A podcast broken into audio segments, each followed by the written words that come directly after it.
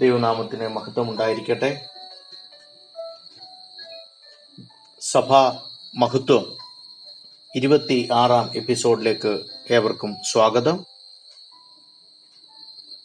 കഴിഞ്ഞ ദിവസങ്ങളിൽ യേശു കർത്താവിന്റെ രണ്ടാം വരവും അനന്തര സംഭവങ്ങളും നാം വിചിന്തനം ചെയ്യുകയാണല്ലോ. മത്തായി എഴുതിയ സുവിശേഷം ഇരുപത്തിനാലാം അധ്യായം ഇരുപത്തി ഒമ്പത് മുപ്പത് വാക്യങ്ങൾ വായിക്കുമ്പോൾ നമുക്ക് മനസ്സിലാകുന്നത് യേശു കർത്താവിന്റെ മടങ്ങിവരവ് തന്റെ വിശുദ്ധന്മാരുമായി ഈ ഭൂമിയിൽ വരുന്നു. തന്റെ തേജസ്സേറിയ ദൂതന്മാർ വിശുദ്ധന്മാർ. അത് കഴിഞ്ഞ് നടക്കേണ്ട അർമഗദോൻ യുദ്ധം. ഇന്ന് നമുക്ക് അല്പസമയം ആ ഭാഗങ്ങൾ ചിന്തിക്കുവാൻ ഇടയായി തീരട്ടെ അതിന് ഞാൻ മത്തായി എഴുതി സുഷയും ഇരുപത്തിനാലാമതേയായും ഒന്നും കൂടെ ഓർമ്മയ്ക്കായി വായിക്കുന്നു. ആ കാലത്തിലെ കഷ്ടം കഴിഞ്ഞ ഉടനെ സൂര്യൻ ഇരുണ്ടുപോകും ചന്ദ്രൻ പ്രകാശം കൊടുക്കാതിരിക്കും നക്ഷത്രങ്ങൾ ആകാശത്തു നിന്ന് വീഴും ആകാശത്തിലെ ശക്തികൾ ഇളകിപ്പോകും. മുപ്പതാം വാക്യം അപ്പോൾ മനുഷ്യപുത്രന്റെ അടയാളം ആകാശത്ത് വിളങ്ങും. അപ്പോൾ രഹസ്യവരവിനെ കുറിച്ച് കഴിഞ്ഞ ദിവസങ്ങൾ നമ്മൾ കണ്ടു. ഇത് പരസ്യ വരവാണ്. കർത്താവ് ഒന്നാമത്തെ മധ്യാകാശത്തിൽ വിശുദ്ധന്മാർക്ക് വേണ്ടി വരുന്നു. അതിനുശേഷം മഹാപീഡനകാലം. അതിനുശേഷം വിശുദ്ധന്മാരുമായി ഈ ഭൂമിയിലേക്ക് കർത്താവ് ഇറങ്ങി വരുന്നു. ആ കാര്യമാണ് ഇവിടെ നമുക്ക് വായിക്കുവാൻ പറ്റുന്നത്. അപ്പോൾ മനുഷ്യപുത്രന്റെ അടയാളം ആകാശത്ത് വിളങ്ങും. അന്ന് ഭൂമിയിലെ സകല ഗോത്രങ്ങളും പ്രലാപിച്ചും കൊണ്ട് മനുഷ്യപുത്രൻ ആകാശത്തിലെ മേഘങ്ങളിന്മേൽ മഹാശക്തിയോടും തേജസ്സോടും കൂടെ വരുന്നത് കാണും. അവിടെ പിന്നെ അവൻ തന്റെ ദൂതന്മാരെ മഹാകാഹള ധ്വനിയോടും കൂടെ അയക്കും. അവർ അവന്റെ വ്രതന്മാരെ ആകാശത്തിന്റെ അറുതി മുതൽ അറുതി വരെയും നാല് ദിക്കിൽ നിന്നും കൂട്ടിച്ചേർക്കും. ഈ വ്രതന്മാർ യഹൂദന്മാരാണ് ചിതറിപ്പോയവരാണ്. എതിർ ക്രിസ്തുവിന്റെ പീഡനത്തിൽ ദേശം വിട്ടു പോയവരാണ്. അവരെയാണ് കൂട്ടിച്ചേർക്കുന്നത് എന്ന് നമുക്ക് മനസ്സിലാക്കുവാൻ കഴിയും. ഇരുപത്തി അഞ്ചാം അധ്യായം മത്തായി എഴുതിയ സുവിശേഷം ഇരുപത്തി അഞ്ചാം അധ്യായം മുപ്പത്തി ഒന്നിൽ യേശു കർത്താവ് വീണ്ടും പറയുന്നത് പ്രസക്തമായ ഭാഗമാണ്. മനുഷ്യപുത്രൻ തന്റെ തേജസ്സോടെ സകല വിശുദ്ധ ദൂതന്മാരുമായി വരുമ്പോൾ അവൻ തന്റെ തേജസ്സിന്റെ സിംഹാസനത്തിൽ ഇരിക്കും. ആ വാക്യം നമുക്ക് ഇങ്ങനെയും കൂടെ ചിന്തിക്കാം. മനുഷ്യപുത്രൻ തന്റെ തേജസ്സോടെ സകല വിശുദ്ധന്മാരും ദൂതന്മാരുമായി. ഓക്കെ വിശുദ്ധ ദൂതന്മാരുമായി ആയിക്കോട്ടെ. മനുഷ്യപുത്രൻ തന്റെ തേജസ്സോടെ സകല വിശുദ്ധ ദൂതന്മാരുമായി വരുമ്പോൾ അവൻ തന്റെ തേജസ്സിന്റെ സിംഹാസനത്തിൽ ഇരിക്കും. ഇത് മധ്യാകാശത്തിലുള്ള രഹസ്യപരമല്ല ഇത് എരുസലേം കേന്ദ്രമാക്കി പ്രവർത്തിക്കുന്ന യേശു കർത്താവിന്റെ ആയിരം ആണ്ട് വാഴ്ചയുടെ തുടക്കത്തെക്കുറിച്ചുള്ള കാര്യങ്ങളാണ് ഇരുപത്തി അഞ്ചിന്റെ മുപ്പത്തിയൊന്ന് മുതലുള്ള വാക്യങ്ങൾ നമുക്ക് കാണുവാൻ കഴിയുന്നത്. സകല ജാതികളെയും അവന്റെ മുമ്പിൽ കൂട്ടും. അവൻ അവരെ ഇടയൻ ചെമ്മരിയാടുകളെയും കോലാടുകളെയും തമ്മിൽ വേർതിരിക്കുന്നത് പോലെ വേർതിരിച്ച് ആ ഭാഗങ്ങൾ നമുക്കെല്ലാം അറിയാമല്ലോ. ഈ മുപ്പത്തിനാലാം വാക്യത്തിൽ എന്റെ പിതാവിനാൽ അനുഗ്രഹിക്കപ്പെട്ടവരെ വരുവീൻ. ലോകസ്ഥാപനം മുതൽ നിങ്ങൾക്കായി ഒരുക്കിയിരിക്കുന്ന രാജ്യം അവകാശമാക്കിക്കൊള്ളുവീൻ. അതാണ് അവിടെയാണ് ആയിരം ആണ്ട് വാഴ്ചക്കാലം തുടങ്ങുന്നത്. എന്നാൽ അതിനു മുന്നമേ ഇവിടെ വ്യാപരിച്ച എതിർക്രിസ്തു കള്ളപ്രവാചകൻ പൈശാചിക ശക്തികൾ ഈ ഇതിനെല്ലാം അന്തം വരുത്തിയിട്ട് വേണം. യേശു കർത്താവ് തന്റെ ആയിരം ആണ്ട് വാഴ്ചക്കാലം ഇവിടെ തുടങ്ങുവാൻ. ദാനിയൽ പ്രവാചകന്റെ പുസ്തകം രണ്ടാം അധ്യായം നാൽപ്പത്തിനാല് നാൽപ്പത്തി അഞ്ച് ഭാഗങ്ങൾ കൂടെ ചേർത്ത് നമുക്ക് ഇതിനോട് ചേർന്ന് വായിക്കാം. നെബുക്കത് നേസർ രാജാവ് കണ്ട ബിംബം നാല് സാമ്രാജ്യങ്ങൾ വന്നു കടന്നുപോയി. വിശദമായി നമ്മൾ ഇതൊക്കെ പഠിച്ചതാണ്. സഭാചരിത്രത്തിലും സഭാ മഹത്വത്തിലും ബാബിലോണിയ സാമ്രാജ്യം മെതോപാർസ്യ സാമ്രാജ്യം ഗ്രീക്ക് സാമ്രാജ്യം റോമൻ സാമ്രാജ്യം. അതെല്ലാം മാറിപ്പോയി. എന്നാൽ ദാനിയൽ നെമുക്കത് നേസറിനോട് പറയുന്നത് നാൽപ്പത്തി രണ്ടാം അധ്യായം നാൽപ്പത്തിനാലാം വാക്യം ഈ രാജാക്കന്മാരുടെ കാലത്ത് സ്വർഗസ്ഥനായ ദൈവം ഒരു നാളും നശിച്ചു പോകാത്ത ഒരു രാജ്യത്വം സ്ഥാപിക്കും. നമുക്കറിയാം ഈ നാല് സാമ്രാജ്യങ്ങൾ മാറിപ്പോയെങ്കിലും എതിർ ക്രിസ്തു വെളിപ്പെടുമ്പോൾ ഈ കഴിഞ്ഞുപോയ സാമ്രാജ്യങ്ങളുടെ സ്വഭാവത്തോടു കൂടി ആയിരിക്കും വരുന്നത്. അതും നമ്മൾ വെളിപ്പാട് പുസ്തകത്തിൽ കാണുവാൻ ഇടയായിത്തീർന്നു കരടിയെ പോലുള്ള സ്വഭാവമുണ്ട്. സിംഹത്തെ പോലെ വമ്പു പറയുന്ന സ്വഭാവമുണ്ട്. അങ്ങനെ കഴിഞ്ഞുപോയ സാമ്രാജ്യങ്ങൾ ഈ രാജാക്കന്മാരുടെ കാലത്ത് സ്വർഗസ്ഥനായ ദൈവം ഒരു നാളും നശിച്ചു പോകാത്ത ഒരു രാജ്യത്വം സ്ഥാപിക്കും. ആ രാജ്യത്വം വേറെ ഒരു ജാതിക്ക് ഏൽപ്പിക്കപ്പെടുകയില്ല എന്ന് പറഞ്ഞാൽ ബാബിലോണിയ സാമ്രാജ്യം മെതോപാർസിക്കാർക്ക് വഴിമാറിയതുപോലെ അത് അവർ ഗ്രീക്ക് സാമ്രാജ്യത്തിനും പിന്നെ റോമൻ സാമ്രാജ്യത്തിനും വഴിമാറിയതുപോലെ യേശു കർത്താവിന്റെ സാമ്രാജ്യം സഹസ്രാബ്ദ വാഴ്ച അത് വേറെ ഒരു ജാതിക്ക് ഇനിയും ഏൽപ്പിക്കപ്പെടുകയില്ല. ആ രാജ്യത്വം വേറെ ഒരു ജാതിക്ക് ഏൽപ്പിക്കപ്പെടുകയില്ല. അത് ഈ രാജ്യത്വങ്ങളെയൊക്കെയും തകർത്ത് നശിപ്പിക്കുകയും എന്നേക്കും നിലനിൽക്കുകയും ചെയ്യും. ഈ നാല് സാമ്രാജ്യങ്ങൾ എന്ന് പറഞ്ഞാൽ പൈശാചികമായി വെളിപ്പെടുന്ന എതിർ ക്രിസ്തുവിന്റെ സാമ്രാജ്യം ഉൾപ്പെടെ എല്ലാം നശിപ്പിക്കുകയും യേശു കർത്താവിന്റെ നിത്യരാജ്യത്വം സാമ്രാജ്യം അവിടെ തുടങ്ങുകയും ചെയ്യും എന്നാണ് അവിടെ നമുക്ക് കാണുവാൻ കഴിയുന്നത്. നാൽപ്പത്തി അഞ്ചാം വാക്യം കൈതൊടാതെ ഒരു കല്ല് പർവതത്തിൽ നിന്ന് പറഞ്ഞു വന്നു. കൈതൊടാതെ എന്ന് പറഞ്ഞാൽ മാനുഷികമായിട്ടല്ല സ്വർഗസന്നിധിയിൽ നിന്ന് തന്നെ ദൈവം തന്നെ സൃഷ്ടിയല്ല സൃഷ്ടിതാവായ ദൈവം രാജാതി രാജാവായി ഇറങ്ങി വരുന്നു. അതാണ് കൈതൊടാതെ ഒരു കല്ല് പർവതത്തിൽ നിന്ന് പറഞ്ഞു വന്ന്. ഇരുമ്പും താമ്രവും കളിമണ്ണും വെള്ളിയും പൊന്നും തകർത്തു കളഞ്ഞതായി കണ്ടതിന്റെ താല്പര്യമോ മഹാദൈവം മേലാൽ സംഭവിപ്പാനുള്ളത് രാജാവിനെ അറിയിച്ചിരിക്കുന്നു. സ്വപ്നം നിശ്ചയവും അർത്ഥം സത്യവുമാകുന്നു. ഇതാണ് നെബുക്കത് നേസർ രാജാവിനോട് ദാനിയേൽ പ്രവാചകൻ പറഞ്ഞത്. ഇതിലൊക്കെ ഒത്തിരി മെസ്സേജുകൾ പ്രസംഗങ്ങൾ അർത്ഥ വ്യാഖ്യാനങ്ങളൊക്കെ നിങ്ങൾ കേട്ടതുകൊണ്ട് ആ ഭാഗം ഞാൻ അങ്ങനെ തന്നെ വിടുകയാണ്. എന്നിരുന്നാലും ദാനിയേൽ പ്രവാചകന്റെ പുസ്തകം ഏഴാം അധ്യായം പതിമൂന്നും പതിനാലും വാക്യം ദാനിയേൽ തന്റെ ദിവ്യ ദർശനങ്ങളിൽ താൻ എന്താണ് കാണുന്നത്? അപ്പോൾ പതിമൂന്നാം വാക്യത്തിൽ രാത്രി ദർശനങ്ങളിൽ മനുഷ്യപുത്രനോട് സദൃശ്യനായ ഒരുത്തൻ ആകാശമേഘങ്ങളോടെ വരുന്നത് ഞാൻ കണ്ടു. കർത്താവിന്റെ മഹത്വ വരവാണ്. തന്റെ പ്രത്യക്ഷതയാണ്. തന്റെ രണ്ടാം വരവാണ്.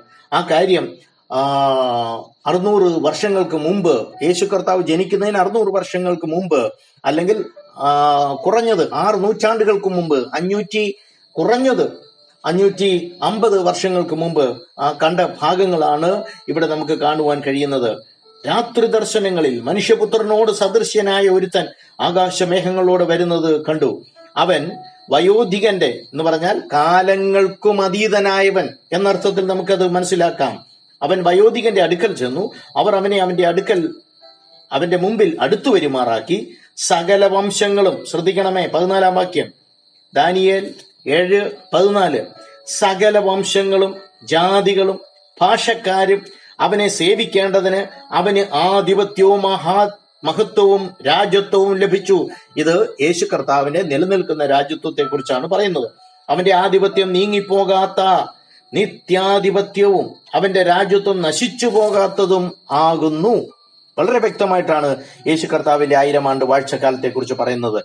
അതേ അധ്യായത്തിന്റെ പതിനെട്ടാം വാക്യം എന്നാൽ അത്യുന്നതനായവന്റെ വിശുദ്ധന്മാർ രാജ്യത്വം പ്രാപിച്ചു തേക്കണമേ ദൈവസഭയെ കുറിച്ച് അവിടെ പറയുന്നു. അത്യുന്നതനായവന്റെ വിശുദ്ധന്മാർ. ഇത് വീണ്ടെടുക്കപ്പെട്ട സ്വർഗരാജ്യത്തിലേക്ക് കർത്താവിനോടുകൂടി എടുക്കപ്പെട്ട റാപ്ചർ ഉൾപ്രാപണം പ്രാപിച്ച വിശുദ്ധന്മാരുടെ കാര്യമാണ് ദാനിയൽ പ്രവചനത്തിൽ എഴുതിയിരിക്കുന്നത്. അത്യുന്നതനായവന്റെ വിശുദ്ധന്മാർ രാജ്യത്വം പ്രാപിച്ച് എന്നേക്കും സദാകാലത്തേക്കും രാജ്യത്വം അനുഭവിക്കും. എത്ര വ്യക്തമായി ദൈവവചനം വചനമായി വെളിപ്പെട്ടിരിക്കുന്നു. ഞാൻ അതിനായി ദൈവത്തെ സ്തുതിക്കുകയാണ്. അതേ അധ്യായത്തിന്റെ ഇരുപത്തിയേഴാം വാക്യം പിന്നെ രാജ്യത്വവും ആധിപത്യവും ആകാശത്തിന് കീഴ് എല്ലായിടവുമുള്ള രാജ്യങ്ങളുടെ മഹത്വവും അത്യുന്നതന്റെ വിശുദ്ധന്മാരായ ജനത്തിന് ലഭിക്കും. ശ്രദ്ധിക്കണമേ നീങ്ങിപ്പോകാത്ത രാജ്യത്വം ഈ ഭൂമിയിലുള്ള ആയിരം ആണ്ട് സഹസ്രാബ്ദ വാഴ്ച. അതിനെക്കുറിച്ചാണ് പറയുന്നത് പിന്നെ രാജ്യത്വവും ആധിപത്യവും ആകാശത്തിന് കീഴ് എല്ലായിടവുമുള്ള രാജ്യങ്ങളുടെ മഹത്വവും അത്യുന്നതന്റെ വിശുദ്ധന്മാരായ ജനത്തിനു ലഭിക്കും. ഈ വിശുദ്ധന്മാർ ആരെയാണ് ഭരിക്കുന്നത്? ആയിരം ആണ്ട് വാഴ്ചക്കാലത്ത് ചില ജാതികൾ ചിലർ ഇവിടെ കാണും. എല്ലാവരും മരിച്ചു പോകത്തില്ല. വെളിപ്പാട് പുസ്തകം വായിക്കുമ്പോൾ മൂന്നിലൊന്ന് മൂന്നിലൊന്ന് മൂന്നിലൊന്ന് എന്ന് പറഞ്ഞ് ഒടുക്കി പോകുമ്പോൾ എല്ലാവരും മരിച്ചു പോകുന്നില്ല. ഒരു ശേഷിപ്പ് ആയിരം ആണ്ട് വാഴ്ചക്കാലം ഇവിടെ കാണും. യശയാ പ്രവചനത്തിലൊക്കെ നമ്മൾ അവസാന അധ്യായങ്ങളിൽ അത് കാണുവാൻ കഴിയുന്നുണ്ട്. ബാലൻ നൂറ് വയസ്സുള്ളവനായി. അപ്പോൾ മരണമില്ലാത്ത ആ സഹസ്രാബ്ദ വാഴ്ചയിൽ ചില ജാതികൾ ചിലർ ഇവിടെ കാണും. ആ ഭാഗമാണ് അവിടെ എഴുതിയിരിക്കുന്നത്. പിന്നെ രാജ്യത്വവും ആധിപത്യവും ആകാശത്തിന് കീഴ് എല്ലായിടവുമുള്ള രാജ്യങ്ങളുടെ മഹത്വവും അത്യുന്നതന്റെ വിശുദ്ധന്മാരായ ജനത്തിന് ലഭിക്കും. അവന്റെ രാജ്യത്വം നിത്യരാജ്യത്വമാകുന്നു. സകല ആധിപത്യങ്ങളും അവനെ സേവിച്ചനുസരിക്കും. ഇങ്ങനെയാകുന്നു കാര്യത്തിന്റെ സമാപ്തി. സഖരിയ പ്രവാചകന്റെ പുസ്തകത്തിലേക്ക് കടന്നു വരുമ്പോൾ പതിനാലാം അധ്യായം രണ്ടു മുതൽ നമ്മൾ വായിക്കുമ്പോൾ ഞാൻ സകല ജാതികളെയും എരിശലേമിനോട് യുദ്ധത്തിനായി കൂട്ടിവരുത്തും. അർമഗദോൻ യുദ്ധത്തെക്കുറിച്ചാണ് അവിടെ പറയുന്നത്. ഞാൻ സകല ജാതികളെയും എരിശലേമിനോട് യുദ്ധത്തിനായി കൂട്ടിവരുത്തും. നഗരം പിടിക്കപ്പെടുകയും സകല ജാതികൾ ശ്രദ്ധിക്കണമേ പ്രത്യേകിച്ച് ഒരു ജാതിയല്ല എതിർ ക്രിസ്തുവിന്റെ നേതൃത്വത്തിൽ സകല ജാതികളും യഹൂദനെതിരെ തിരിയുന്ന ഒരു കാലഘട്ടം. ഞാൻ സകല ജാതികളെയും എരിശലേമിനോട് യുദ്ധത്തിനായി കൂട്ടിവരുത്തും. നഗരം പിടിക്കപ്പെടുകയും വീടുകളിലെ കൊള്ളയിടുകയും സ്ത്രീകളെ വഷളാക്കുകയും നഗരത്തിന്റെ പാതി പ്രവാസത്തിലേക്ക് പോകുകയും ചെയ്യും. ഇത് ആ പീഡനകാലത്തെക്കുറിച്ച് പറയുന്നു. ജനത്തിൽ ശേഷിപ്പുള്ളവരോ നഗരത്തിൽ നിന്ന് ഛേദിക്കപ്പെടുകയില്ല. എന്നാൽ യഹോബ പുറപ്പെട്ടു. ആരാണ്? വീരനായ ദൈവം. യഹോബയായ ദൈവം. മനുഷ്യപുത്രൻ. ദാനിയൽ പ്രവചനത്തിലൊക്കെ കണ്ടതുപോലെ നിത്യരാജ്യത്വം. വിശുദ്ധന്മാരുമായി യേശു കർത്താവ് ഒലിവുമലയിൽ തന്റെ കാൽ ചവിട്ടുന്ന കാര്യമാണ് ഇവിടെ നമുക്ക് കാണുവാൻ കഴിയുന്നത്. അവിടെ പറയുന്നത് എന്നാൽ യഹോവ പുറപ്പെട്ട് താൻ യുദ്ധ ദിവസത്തിൽ പൊരുതത് പൊരുതതുപോലെ ആ ജാതികളോട് പൊരുതും. അന്നാളിൽ അവന്റെ കാൽ എരിശിലേമിനെതിരെ കിഴക്കുള്ള ഒലുവുമലയിൽ നിൽക്കും. എത്ര വ്യക്തമായിട്ടാണ് ദൈവവചനം കർത്താവിന്റെ വരവിനെ കുറിച്ച് പറയുന്നത്. ആ ഭാഗങ്ങൾ വിശദീകരിക്കുവാൻ സമയമില്ലല്ലോ. ഒമ്പതാം വാക്യം കൂടെ വായിച്ച് ഞാൻ വിടുന്നു. യഹോബ സർവഭൂമിക്ക് രാജാവാകും. അന്നാളിൽ യഹോവ ഏകനും അവന്റെ നാമം ഏകവുമായിരിക്കും. പ്രൈസ് ജീസസ് ഹാലലൂയ ഇതാണ് അർമഗദോ യുദ്ധത്തിന് ശേഷം സംഭവിക്കാൻ പോകുന്ന യേശു കർത്താവിന്റെ വരവ്. യേശു- അർമ്മ യുദ്ധം കർത്താവ് തന്റെ വിശുദ്ധന്മാരുമായി കടന്നു വരുന്നു. ഈ കർത്താവിന്റെ മടങ്ങി വരവിനെ കുറിച്ച് തെസലോനിക്കർക്ക് എഴുതിയ രണ്ടാം അധ്യായം ഒന്നാം അധ്യായ ഒന്നാം രണ്ടാം ലേഖനം ഒന്നാം അധ്യായം ആറ് മുതൽ. കർത്താവ് യേശു തന്റെ ശക്തിയുള്ള ദൂതന്മാരുമായി സ്വർഗത്തിൽ നിന്ന് അഗ്നിജ്വാലയിൽ പ്രത്യക്ഷനായി. ദൈവത്തെ അറിയാത്തവർക്കും നമ്മുടെ കർത്താവ് യേശുവിന്റെ സുവിശേഷം അനുസരിക്കാത്തവർക്കും പ്രതികാരം കൊടുക്കുമ്പോൾ ആ ഭാഗവും യേശു കർത്താവിന്റെ രണ്ടാമത്തെ വരവിനെ കുറിച്ച് പറയുകയാണ്. അതേ രണ്ടാം ലേഖനത്തിന്റെ രണ്ടാം അധ്യായം അതിന്റെ എട്ടാം വാക്യം. അധർമ്മമൂർത്തി വെളിപ്പെട്ട് വരുന്ന കാര്യം പറഞ്ഞിട്ട് പറയുകയാണ് അവനെ ആരെ? അധർമ്മമൂർത്തി എതിർ ക്രിസ്തുവിനെ അവനെ കർത്താവ് യേശു തന്റെ വായിലെ ശ്വാസത്താൽ ഒടുക്കി തന്റെ പ്രത്യക്ഷതയുടെ പ്രഭാവത്താൽ നശിപ്പിക്കും. അർമഗദോൻ യുദ്ധങ്ങളെയാണ് അർമഗദോൻ യുദ്ധമാണ്. അതിന്റെ റഫറൻസ് ആണ് നമുക്ക് ഈ ഭാഗങ്ങളിൽ ഒക്കെ കാണുവാൻ കഴിയുന്നത്. വെളിപ്പാട് പുസ്തകം ഒന്നാം അധ്യായം അതിന്റെ ഏഴാം വാക്യം അവൻ മേഘാരൂഢനായി വരുന്നു ഏത് കണ്ണും അവനെ കുത്തിത്തുളച്ചവരും അവനെ കാണും. ഭൂമിയിലെ ഗോത്രങ്ങളൊക്കെയും അവനെ ചൊല്ലി വിലപിക്കും. ശ്രദ്ധിക്കണമേ ഈ ഭാഗങ്ങളാണ് യേശു കർത്താവ് മത്തായി എഴുതിയ സുവിശേഷത്തിലൊക്കെ പറയുന്നത്. ആ ഭാഗങ്ങൾ താരതമ്യ പഠനം പഠിക്കുമ്പോൾ നമുക്ക് മനസ്സിലാകും. കർത്താവ് ദൂതന്മാരുമായി തന്റെ വിശുദ്ധന്മാരുമായി ഈ ഭൂമിയിലേക്ക് കടന്നു വരുന്നു. എതിർ ക്രിസ്തുവിന്റെ ഭരണം കഴിയുമ്പോൾ അല്ലെങ്കിൽ അവന്റെ ഭരണം നടന്നുകൊണ്ടിരിക്കുമ്പോൾ ഏഴു വർഷക്കാലത്തിന്റെ അവസാനം ഇതാ അർമഗദോൻ യുദ്ധം നടക്കുകയാണ്. വെളിപ്പാട് പുസ്തകം പത്തൊമ്പതാം അധ്യായം. അതിന്റെ പതിനൊന്ന് മുതലുള്ള ഭാഗങ്ങൾ വായിച്ചു നിർത്തട്ടെ. അനന്തരം സ്വർഗം തുറന്നിരിക്കുന്നത് ഞാൻ കണ്ടു. ഒരു വെള്ളക്കുതിര പ്രത്യക്ഷനായി. അതാരാണ് അതിന്മേൽ ഇരിക്കുന്നവന് വിശ്വസ്തനും സത്യവാനും എന്ന് പേർ. ആ പേരൊക്കെ ശ്രദ്ധിക്കണം. വെളിപ്പാട് പുസ്തകത്തിൽ എല്ലാം തുറന്നു പറഞ്ഞിട്ടില്ലെങ്കിലും മർമ്മമായി പറഞ്ഞിരിക്കുന്ന പേർ നമുക്ക് മനസ്സിലാകും വ്യക്തിത്വം മനസ്സിലാകും. അവൻ നീതിയോടെ വിധിക്കുകയും പോരാടുകയും ചെയ്യുന്നു. അവന്റെ കണ്ണ് അഗ്നിജ്വാല തലയിൽ അനേകം രാജമുടികൾ. എഴുതിയിട്ടുള്ള ഒരു നാമവും അവനുണ്ട്. അത് അവനല്ലാതെ ആർക്കും അറിഞ്ഞുകൂടാ. അവൻ രക്തം തളിച്ച ഉടുപ്പ് ധരിച്ചിരിക്കുന്നു. അവന് ദൈവവചനം എന്ന് പേർ പറയുന്നു. ആരാണ് ദൈവവചനം? യോഹനാനു യോഹന്നാന്റെ ലേഖനവും യോഹന്നാന്റെ സുവിശേഷവും ഒക്കെ വായിക്കുമ്പോൾ നമുക്ക് ആ കാര്യങ്ങൾ മനസ്സിലാകും. അവന്റെ പേർ അവന് ദൈവവചനം എന്ന് പേർ പറയുന്നു. സ്വർഗത്തിലെ സൈന്യം നിർമ്മലവും ശുഭ്രവുമായ വിശേഷ വസ്ത്രം ധരിച്ച് വെള്ള കുതിരപ്പുറത്ത് കയറി അവനെ അനുഗമിച്ചു. യേശു കർത്താവിനെ അനുഗമിച്ചു. ആര്? വിശുദ്ധ ദൂതന്മാരും വിശുദ്ധന്മാരും. വീണ്ടെടുക്കപ്പെട്ട വിശുദ്ധന്മാർ. റാപ്ചേർഡ് വിശുദ്ധന്മാർ. മധ്യാകാശത്തിൽ എടുക്കപ്പെട്ട വിശുദ്ധന്മാർ സ്വർഗത്തിലേക്ക് കടന്നുപോയി. എന്നാൽ ഇതാ ഏഴു വർഷക്കാലത്തിന് ശേഷം സ്വർഗത്തിൽ നിന്ന് ഒരു വലിയ സൈന്യമായി അവർ മടങ്ങി വരുന്നതാണ് ഈ പത്തൊമ്പതാം അധ്യായത്തിൽ നമുക്ക് കാണുവാൻ കഴിയുന്നത്.